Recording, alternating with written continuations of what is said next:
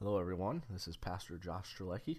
I wanted to provide these snippets of doctrine for you so that you can uh, meditate upon these things and think about these things throughout your week.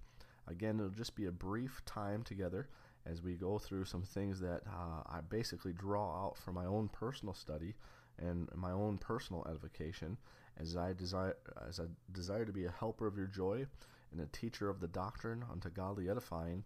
Uh, this is something that I desire to do. Uh, through the emails, I've been writing and typing some things out, but providing you an audio um, format, an MP3 file, uh, it will streamline things for myself, and I think it would be beneficial for you to, to download them and store them, and so that you can refer back to them if uh, you need so, or if you want to be, if you want to. Um, I'm going to call our times together weekly wholesome words. And the reason why I want to call it weekly wholesome words, because we're going to be doing this weekly, but also because of the terminology, I think is just very um, beautiful, beautifully put in the scriptures. That expression, wholesome words, comes from 1 Timothy chapter 6 and verse 3. He says, If any man teach otherwise, and consent not to wholesome words, even the words of our Lord Jesus Christ, and to the doctrine which is according to godliness. And then he goes on and describes if they don't consent and they don't teach wholesome words, uh, what they are. But there's that expression, wholesome words. And then he says, even the words of the Lord Jesus Christ. Those are the, the words that the Lord Jesus Christ in heaven's glory has committed to the Apostle Paul for the doctrine which is according to godliness, as he just says. And so those aren't the red letter words in your Bible. Those are the words in which uh, the Apostle Paul has provided for us, that God has provided through the Apostle Paul for us. And they're wholesome. And I love when you get to the pastoral epistles here and that, that terminology, wholesome and, and complete, because that's what you're getting when you're in the pastoral epistles. You're you're getting to the, the latter portion of Paul's ministry, and therefore the lat the, the the the end of the purpose that God has to provide the Word of God to us to name this dispensation of grace and therefore fulfill the canon of Scripture. And so they're wholesome words. There's there's nothing lack lacking. There's nothing insufficient. There isn't, you know, there's supposed to be five parts, but yet there's only four. They're whole. They're wholesome. And this is what is supposed to be taught. This is what we're supposed to be going through doctrine, which is according to godliness. And godliness is godlikeness, thinking like God thinks, and therefore having a natural outlet of that thinking into your conduct and behavior, and therefore laboring together with God in his business. As Paul instructs Timothy regarding these things, he also mentions earlier in chapter 4, verse 15, he says, Meditate upon these things, give thyself wholly to them. And so, as there's wholesome words, we are to give ourselves wholly to them. Not just not just our spirit, um, not just our body, not just our soul, but our spirit, soul, and body. In fact, that's what Paul mentions regarding our sanctification in 1 Thessalonians chapter 5. He says in verse 23, And the very God of peace sanctify you wholly. And I pray, God, your whole spirit and soul and body be preserved blameless to the coming of our Lord Jesus Christ. And so we're going to be dealing with wholesome words during this weekly time together and we're going to be teaching them in the doctrine which is according to godliness. And folks, that's what you want because if if you're not involved in the in the words and the teaching of the doctrine which is according to godliness, and you don't consent to that, Paul mentions here the the classification and the description, a psychoanalysis of God's perspective of a believer who doesn't want to be involved in the doctrine which is according to godliness.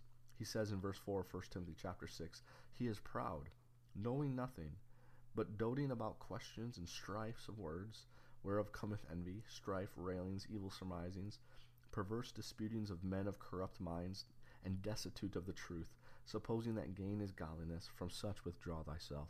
And folks, we don't want to be members of the body of Christ today and be ones that are classified as that. It's it's a it truly is um, remarkable that God's grace can save someone, but yet still be uh, one can still be classified as that. And and godliness is an issue of after salvation from the debt and penalty of your sins. You you have to be saved. You have to be justified first in order to be godly.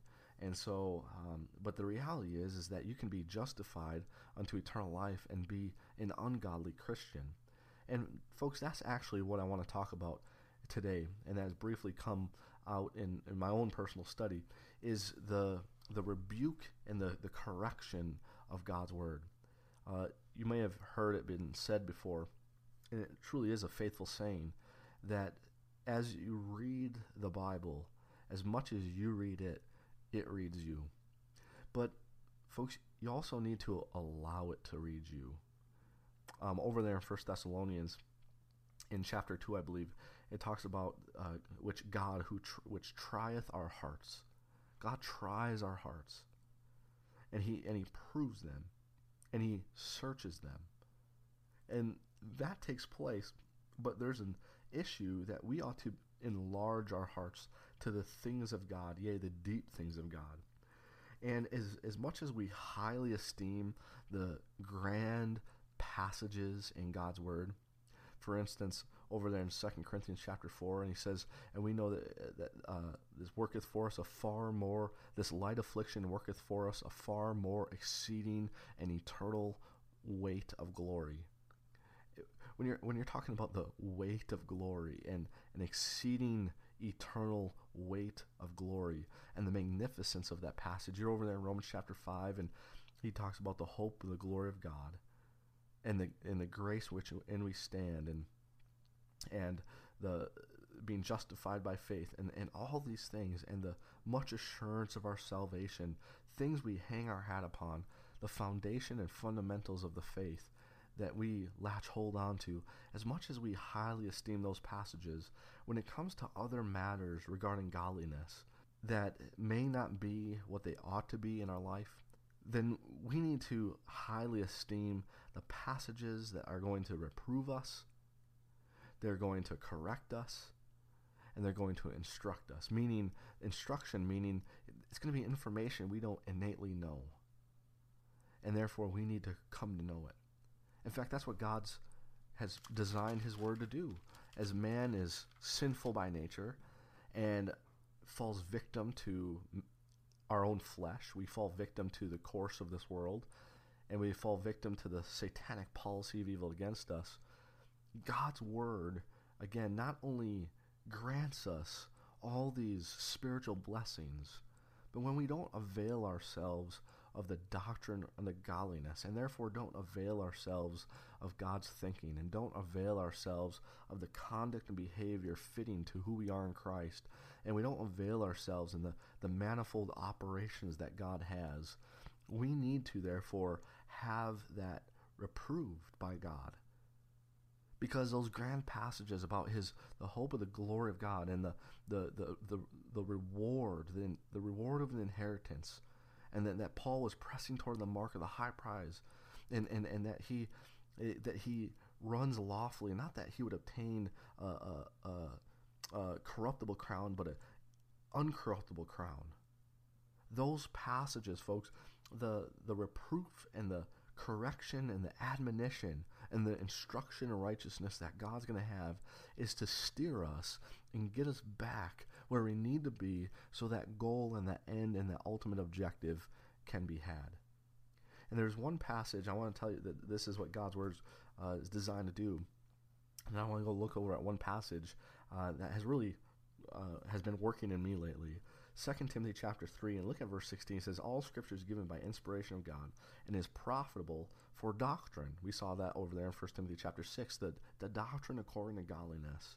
But what if that that's not going the way it's supposed to? Well, God's word, all scripture is profitable not only for doctrine but for reproof, for correction, and for instruction in righteousness. Why? What's the purpose of the reproof, the correction, and the instruction in righteousness? Verse 17, that the man of God may be perfect. The doctrine provides perfection, but when there's a swerving or there's a there's a mishap on our part when it comes to the doctrine, we need to be reproved. We need to be corrected and instructed in righteousness, that the man of God that we may be perfect. And that's not perfect as far as justified unto eternal life, declared righteous. That perfect is a spiritual maturity in the doctrine unto godliness. And he says, verse 17, thoroughly furnished unto all good works.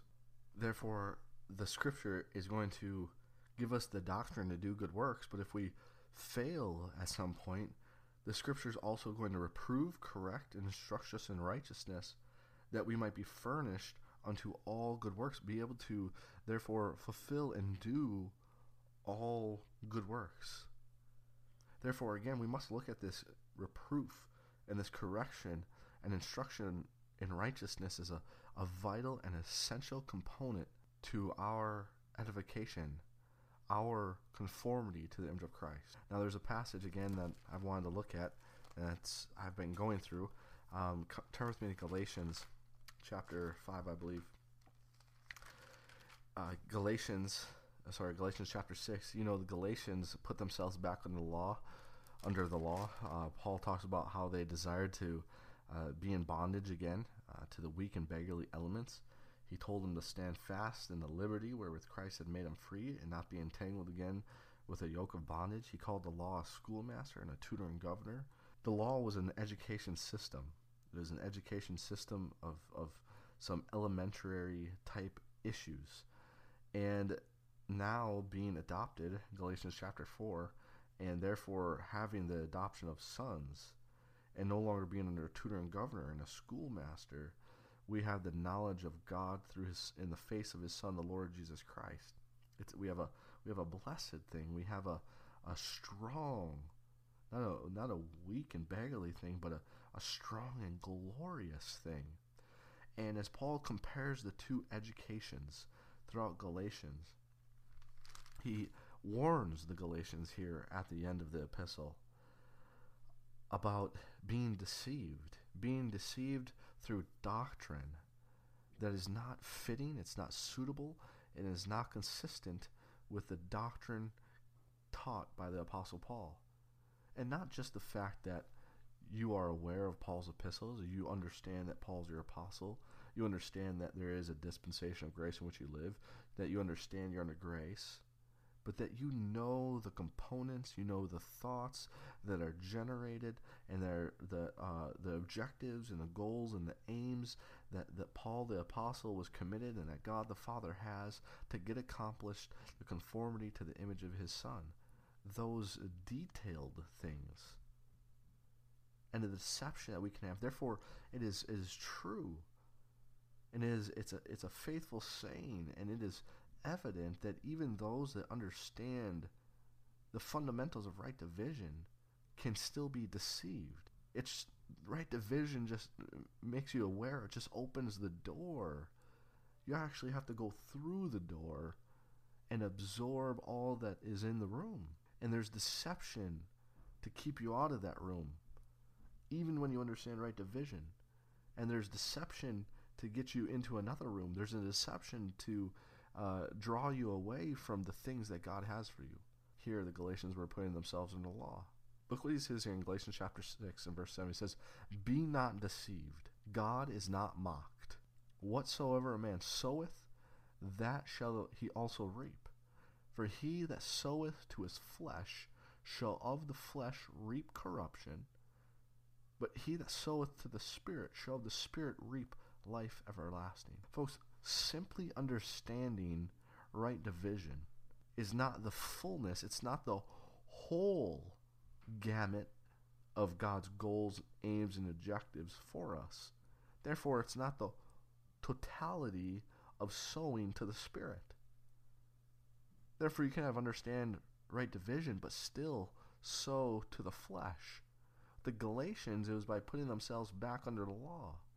But if you put yourself through any education system that isn't fitting to the doctrine unto godly edification, then you end up serving or, or sowing to the flesh. And the, the reproof comes there be not deceived. God is not mocked.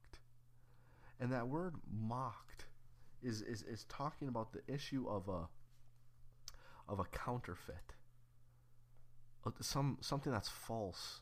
It's it's imitating reality, but it's not real. In this context, it imitates fruit. It sows and it reaps. and therefore has fruit. He, he just explained that back there in chapter 5. But it's corrupt. Because the sowing is corrupt, the reap the reaping is corrupt, the fruit is corrupt. Whether that's putting yourself under law or your own made up system of how to live under God, it's corrupt. And therefore you need to know what the Spirit's doing. And therefore you need to know how to sow to the Spirit. And you need to know therefore how to get that life everlasting, the fruit that you can take with you out of this world. And the, the reproof again is going to the issue God is not mocked. He will, he will not be uh, fooled. He will not be deceived by our false, counterfeit, imitated reality, but not real type fruit. And therefore, the way in which that verse reads us is we need to be not deceived. We need to be not deceived to think that we can just live any way we want. And because we love God, then God's going to be pleased with that. But we want to live under God the way He wants us to. And therefore, not mock God. Not think that He won't look at our life and what we've sowed and what we've reaped. And not evaluate it, not see whether it's to the flesh or to the spirit. He ends in verse 9 and 10 he gives the reproof there in verse 7. He further explains and amplifies that. He gives the correction in verse 9 and the instruction in righteousness in verse 10. And let us not be weary in well doing, for in due season we shall reap if we faint not. As we have therefore opportunity, let us do good unto all men, especially unto them who are of the household of faith. And therefore we shouldn't be weary in well doing. Not just the fact that we do good, but what well doing. For in due season we shall reap if we faint not. And that reap, that reaping to the Spirit, that's that life everlasting. That's the reward of the inheritance that Paul has talked about. That's the crown that he talks about there in Corinthians. And as we have therefore opportunity, we should do good unto all men. Folks, my prayer is that we wouldn't think that a verse like verses 7 and 8 of Galatians chapter 6 does not consider us that we can never sow to the flesh, and that we always sow to the Spirit, and that we wouldn't be deceived, and that we would come to realize God is not mocked, and that we would therefore not be weary in well doing, and not faint, because in due season we shall reap. If we reap to the, the if we sow to the Spirit, we'll reap life everlasting, the fruit that we can take out of this life that is worthy of the reward of the inheritance. Well, we'll, con- we'll look at a different matter next week. Until then, look up.